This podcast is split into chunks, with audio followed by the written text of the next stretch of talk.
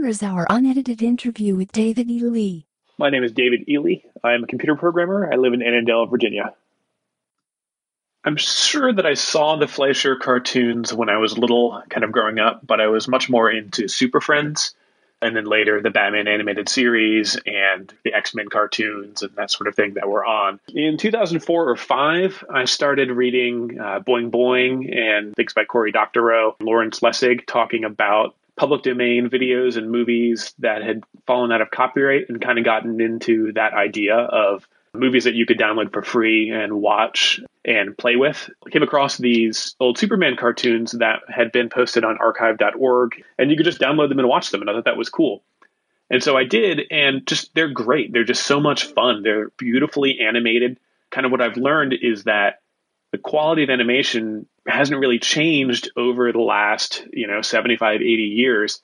If you can draw in 1940, you can draw. So what really mattered was how much time were you given to work on your project? How big was your budget? The Superman shorts were given a tremendously large budget, so they looked great. The story was that Fleischer Studios, which was one of the big animation studios of the time, not as big as Disney or Warner Brothers, but but big. They were making Popeye and Betty Boop and that sort of thing. So they were approached by Paramount, which had been doing a radio show for Superman, The Adventures of Superman, and they wanted to make movies. And typically, you would have short subject movies that would play before a feature film. You'd go to the movies and watch a bunch of shorts, a newsreel, and then the movie.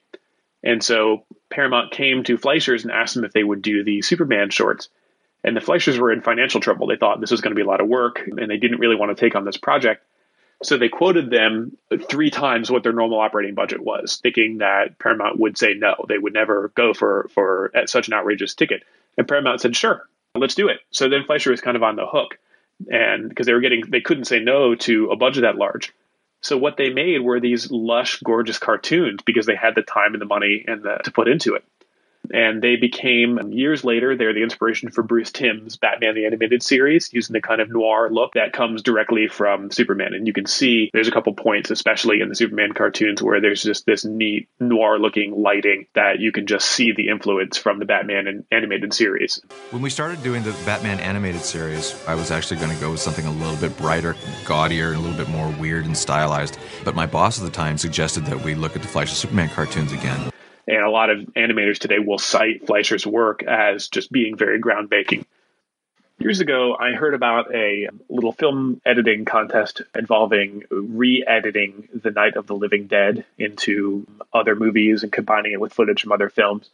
Night of the Living Dead, through a quirk of the copyright laws of the time, failed to include a copyright notice on its title page which meant that it wasn't able to be copyrighted and entered the public domain. So anyone is was and is free to download and copy and, and show Night Living Dead. You don't have to pay anyone a permit for it. You can just project it on a screen and have all your friends over and watch Night Living Dead at no charge at all.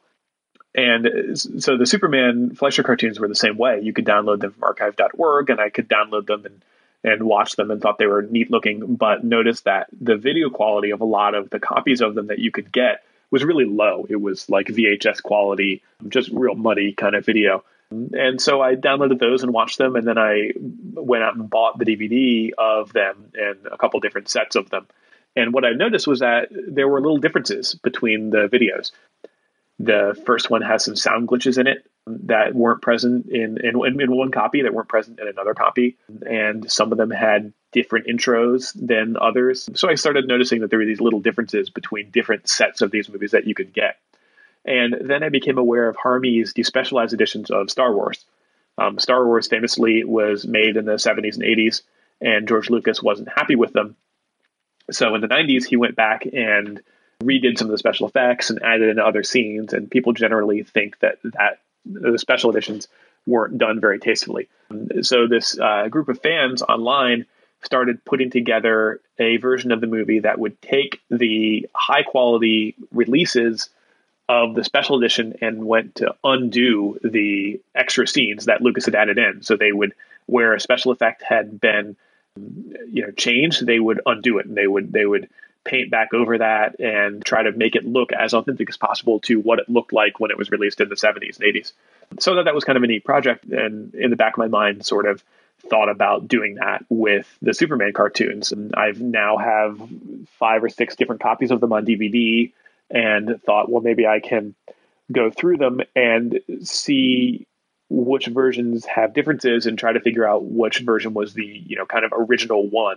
Warner Brothers did this great restoration um, about 10 or 12 years ago that looks really good, but it has some problems with the sound. And here and there it uses the wrong intro or the wrong closing music. And so I wondered if maybe I could go through and edit, take a copy from one movie and paste it onto the other one so that we could have this real nice, authentic version that has the correct intro, uh, no glitches in the sound throughout the cartoon, and then the correct closing music all all together.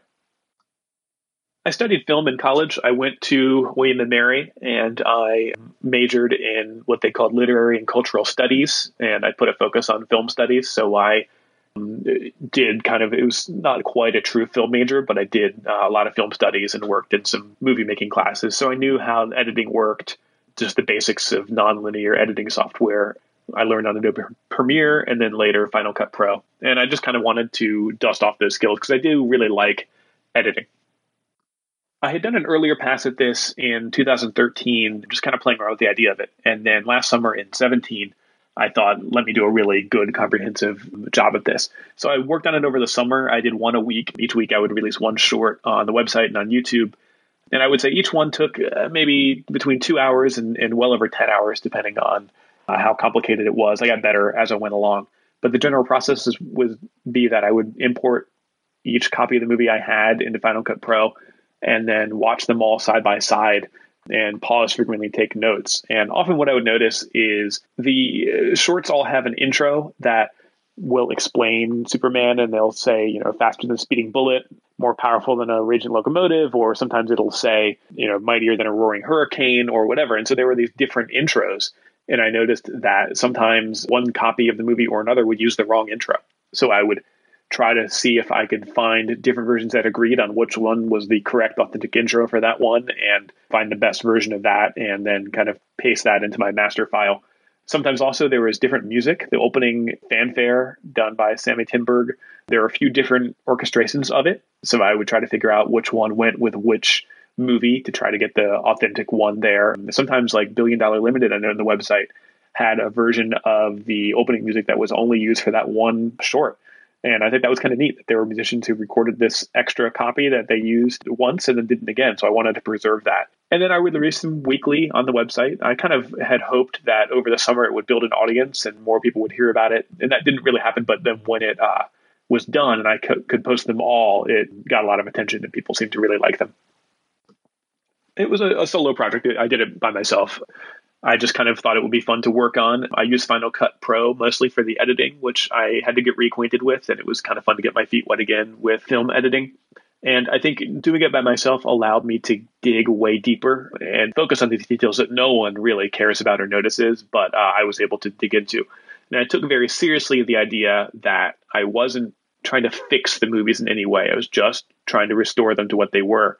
There's some issues where there's sort of some racist caricatures of the Japanese, especially, and I wasn't going to cover that up. I just wanted to show what you know they made in the 40s. There's one line in particular that people notice in the first movie. The chief sends Lois out to meet with the mad scientist, and Clark says, "Chief, don't you think that's a dangerous mission?" And a lot of people seem to think that that line may have been, uh, don't you think that's a dangerous mission for a woman or something like that? And that I might have changed that line or cut that out or, or maybe somebody else did over the years. So I looked into this as much as I could and couldn't find any evidence that the line had been anything otherwise. There are people who seem to think they it might have been, but I couldn't find any copies that had anything but that line. So I was very particular about just preserving exactly what I found if I ever come across a copy of it that has a longer version of that line or anything else, I'll, I'll stick it in. I don't want to pretend that the movies are different than they were. But I was trying very seriously to keep them exactly as I think they had been using the best available information I had from the different sources that I was able to find. Well, the animation quality really is gangbusters. It, they just look gorgeous. They're all hand drawn they're rotoscoped. Rotoscoping was a technology and invention that the Fleischer brothers actually created themselves that's now used commonly everywhere for animation, where they would film an actor going through some of the motions that they would in the animation. and then they would project that and draw over the actor so they could sort of trace and have lifelike movements going on. So they just look great. Just because I, you know, something is old doesn't mean it's any worse than anything is now. So you can watch these and they're just very exciting little adventure stories. And I think also their early Superman. So he's he's a little bit more true to his core character of who he was. These movies were made in the 41 to 43. Superman was only released in 38. So he's a still a very new character. He'd been appearing in the Action Comics book and then in the radio, and then that's it. So he can't fly yet, for example. He doesn't. He gets the power to fly during these movies. You can see in Volcano he flies a little bit, and then Japoteurs he's flying, and later he's flying. But the early ones he's just leaping tall buildings in a single bound. Uh, he's just less powerful. He gets stopped by stuff that wouldn't phase Superman nowadays, who's just this ultra super powerful character. The intros to every cartoon explain his powers because the audiences could be assumed to know what he can do. So the intros will say he has x ray vision or he's strong or whatever you need to know for that particular cartoon. You have Lois as this awesome go getter reporter character, very much cut from the cloth of the Howard Hawks women that you might see in, you know, uh, Rosalind Russell playing or Evan Hepburn or that sort of character. So I just think they're a neat kind of window into early Superman and also kind of 40s culture. There's a few of these that are war films that show Superman going over to fight in Japan, and they have these stereotypical racist Japanese caricatures. And I think it's kind of interesting to look at that and see what a wartime culture is, you know, saying about the people it's fighting and how that was done. I notice more subtle things like everyone you see in almost all the shorts is white. If you walk around New York City in the in the 40s, you're going to see black faces and brown faces, but they only drew white faces, and that's just sort of interestingly, you know, part of what they were thinking was representative of what they wanted to draw. And I also I learned some things about how things haven't changed a whole lot. In Electric Earthquake, you have this character who's a Native American who comes to insist that they give Manhattan back to his people because they were stolen from them. And Clark has this line where he says, Possibly, but just what do you expect us to do about it? As if to say, uh, you know, yes, the, your land was stolen from you, but what are we supposed to do about it? And I feel like that sort of attitude is still prevalent today when people are faced with the idea that injustices are happening they say, well, that's not, you know, what, what am I going to do about it? I'm just trying to live my life and, and be a good person. And why should I have to deal with this? So I think that those sorts of attitudes, it's interesting to see a, a cartoon from the 40s where you have Superman whose job is to fight injustice still having that kind of attitude that we have today. So all those things were just kind of interesting in addition to the uh, cartoons themselves just being really exciting and fantastic. Fleischer Studios, as I understand it, was already in financial trouble when it started making the Superman cartoons, and they were successful, and so it allowed them to stay afloat for a while. But they were just kind of already in financial straits, and then having personal problems. One of the brothers was having an affair with the secretary, which came out. So Paramount eventually takes over the company, and you can see on these shorts the first few are labeled Fleischer Studios, and then it becomes Famous Studios when Paramount took it over, and eventually the studio gets absorbed into Paramount and becomes its animation division. But in the process of all this, and I'm not a copyright lawyer, so there are a lot of little details about it, but my understanding is the copyright got lost in the shuffle, and National Comics, which is now DC Comics, did not renew the copyright for these films, so they entered the public domain. Now, this is just these 17 shorts. This is not the general Superman copyright or any of the comics or the radio shows. Those are all owned now by Warner Brothers. But these specific 17 shorts entered the public domain, which means they're free for anybody to watch and edit and download and re-edit and remix and exhibit and do anything you want with these oh, belong to everybody. And if i can uh, talk for a minute kind of digress about the concept of the public domain itself. This is how it's supposed to work. The founders of the constitution in the us were post-enlightenment thinkers. They thought that arts and sciences were for the people. And they actually wrote in the constitution that congress should promote the progress of science and the useful arts by securing for limited times to authors and inventors the exclusive right to their respective writings and discoveries. And that phrase, limited time, is important. The idea is that if you write something, an author should be able to get money from his or her work and be compensated for it for a little while, and then it should become open to everybody. And likewise for inventions, for patents. Um, I have some problems with the patent system as it works, but the history of it was that we used to have these guilds that would have specific knowledge. They would work on stonemasonry or, or whatever. and they would have special ways that they worked and they would keep those secret. And that was for competitive reasons. They didn't want their secrets getting out because then another guild would copy them and wouldn't want to hire them. But as a result some of these secrets would get lost to history. There's a kind of roman concrete that we just don't know how they made. Game of thrones dramatizes this. You have the fire the dragon fire that tyrion uses in the battle and the concept of Valyrian steel, this idea that there were these inventions that people used to know how to make and we don't know how they did it anymore. And that really happened throughout history. So the concept of patents came along and the idea was if you invent something, you write up a patent application and you document how your invention works and uh, reveal that to the government and publicly and then the government will protect you. Make sure that other people cannot copy your invention without paying you. That's the idea, at least, and for a little while. And then after your patent expires, then that becomes open and anybody can use that. So that uh, for a limited time, the inventor of that product gets rights and gets money for it. And then that knowledge becomes for everybody. And that was very important to the founders of the US. That idea be in the Constitution that for a limited time, authors and inventors have exclusive rights and then they pass to everybody. And this is except with art for like classical music. You don't have to pay Beethoven's ancestors or, or, or, any other classical music composer. You don't have to track down their, you know, dozens of grandchildren and pay each of them a small amount in order to record one of their works. You just do it because we accept that classical music is everybody's. Likewise, Sherlock Holmes. You're free to make your own version of Sherlock Holmes. You don't have to pay Arthur Conan Doyle's ancestors. Uh, the character of Thor is a Norse mythological character. Marvel Comics is free to take the idea of Thor and turn him into a superhero and make a lot of money with movies. So that's just accepted that for older works that that's the case. But people have a harder time with newer works. And a lot of that people tend to blame on Disney. Disney made Mickey Mouse and it wants to own a copyright on Mickey Mouse so that only it can profit from Mickey Mouse.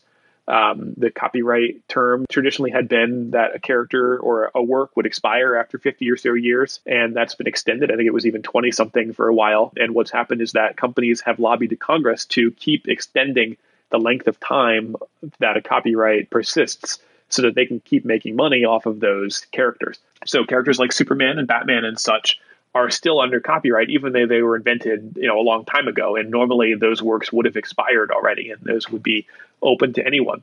So normally characters like Superman would have already entered the public domain, but because the Congress has been successfully lobbied to extend that, the character Superman and such is still owned under copyright, except for little exceptions like these cartoons that didn't have their copyright extended. So the Fleischer Superman cartoons themselves are in the public domain, and anyone is free to get a copy of and uh, play with them. And that's why um, there are so many different versions of these movies out there. What I found is I have five or six different DVD sets of them that are all a little bit different. Is because each one of these companies doesn't have to do anything to get them. They just get a copy of the movie and they put it on DVD and they sell it. But the result is there's also no single one custodian who's in charge of making sure that the versions that are out there are authentic or of high quality or uh, are really well restored. Um, so, kind of my goal was because these are all out there and, and um, available, I could get all these different copies, look at them, take the best pieces from each one, and edit them into one final version. The hardest part was maybe deciding how seriously to take it all.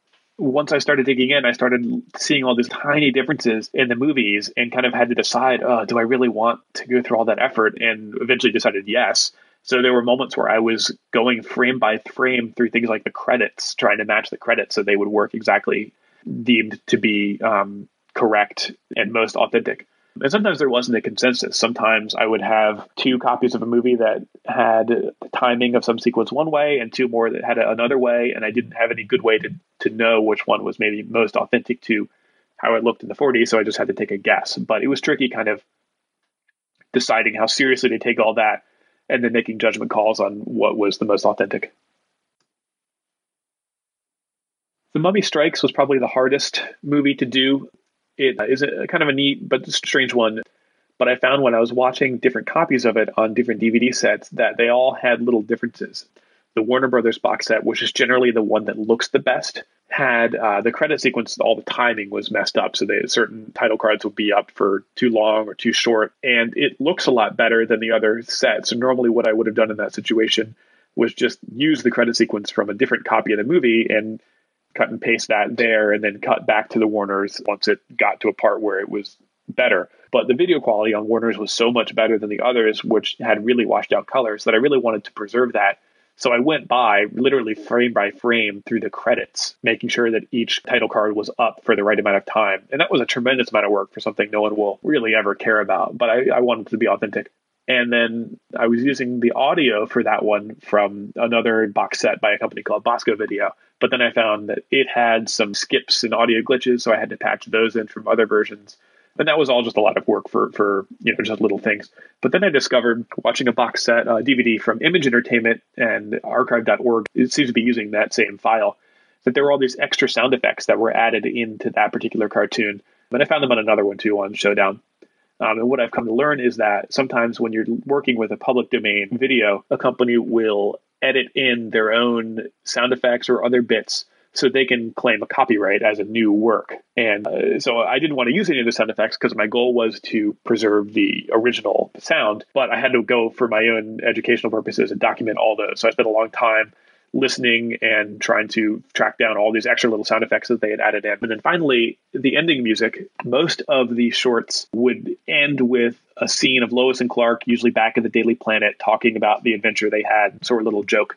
And there was original music that was recorded for every short usually the music would play and then it would uh, fade or transition into the Superman theme that would play over the closing credits. And very often these shorts will kind of mess those up. And on one or another DVD, you'll find they will have just omitted the closing music or cut it out and changed to another one, maybe because the film was damaged and they didn't have a good copy of one version of the music, so they would change it and use another one. And usually I was able to figure out what the correct sound was and copy and paste it from one DVD to another and get the right one. But for the Mummy Strikes, I was never able to find the right one. There's this little horn line that plays and in my head, I'm sure I can figure out how it was supposed to sound and resolve into the Superman theme, but I could not find a copy of the movie that does that. They all cut out at one point or another and don't play what I think was the whole original music. So I'm still looking for a copy of that movie that has the final closing music. It's just a little thing, but it's one unresolved piece of music I was not able to restore correctly.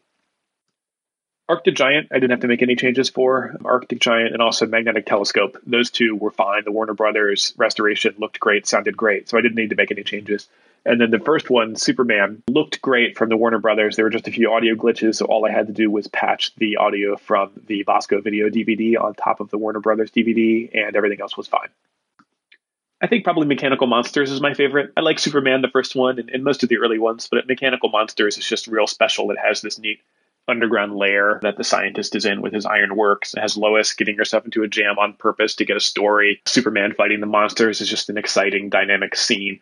The design of them is just cool. It's homaged later by Miyazaki in Castle in the Sky and a little bit in Iron Giant and definitely in Sky Captain in the World of Tomorrow. So it just has this cool looking Art Deco kind of look to it. That story is also neat because it has a sequel. There's a cartoonist named Brian Fies who made a comic strip called The Last Mechanical Monster. If you Google that, you can find it. He's currently syndicating it on gocomics.com. And uh, it's just kind of neat because these stories are public domain. Anyone is free to write a sequel if they want. So he's written this cool comic strip about the scientist who made the mechanical monsters getting out of jail and um, trying to go resurrect his project and finding one more of his creatures that he can still get working yeah, if you want to see them, um, go to mmsuperman.tumblr.com. Again, mmsuperman.tumblr.com. I'm also on Twitter at uh, Dave Extreme. The name MM Superman is for mild mannered Superman. It was my little idea of me just being your mild mannered, humble video editor, uh, Clark Kent obviously being the mild mannered reporter. I didn't draw these cartoons, obviously. I didn't transfer them myself from film.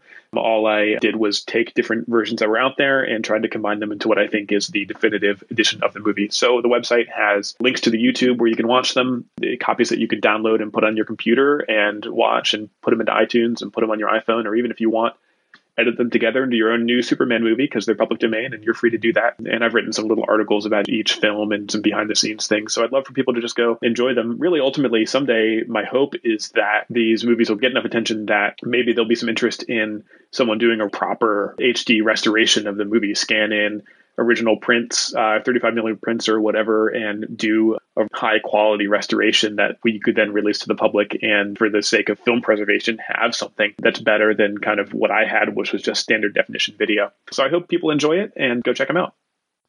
One fun thing that happened was after the videos were done, I posted them to Reddit and they got a lot of attention and a bunch of hits there. And I got a comment from Val Kilmer saying how neat it was to preserve filmmaking treasures like this. And there were a lot of funny comments on that where, because uh, Val Kilmer played Batman and people were joking about Batman liking a Superman video.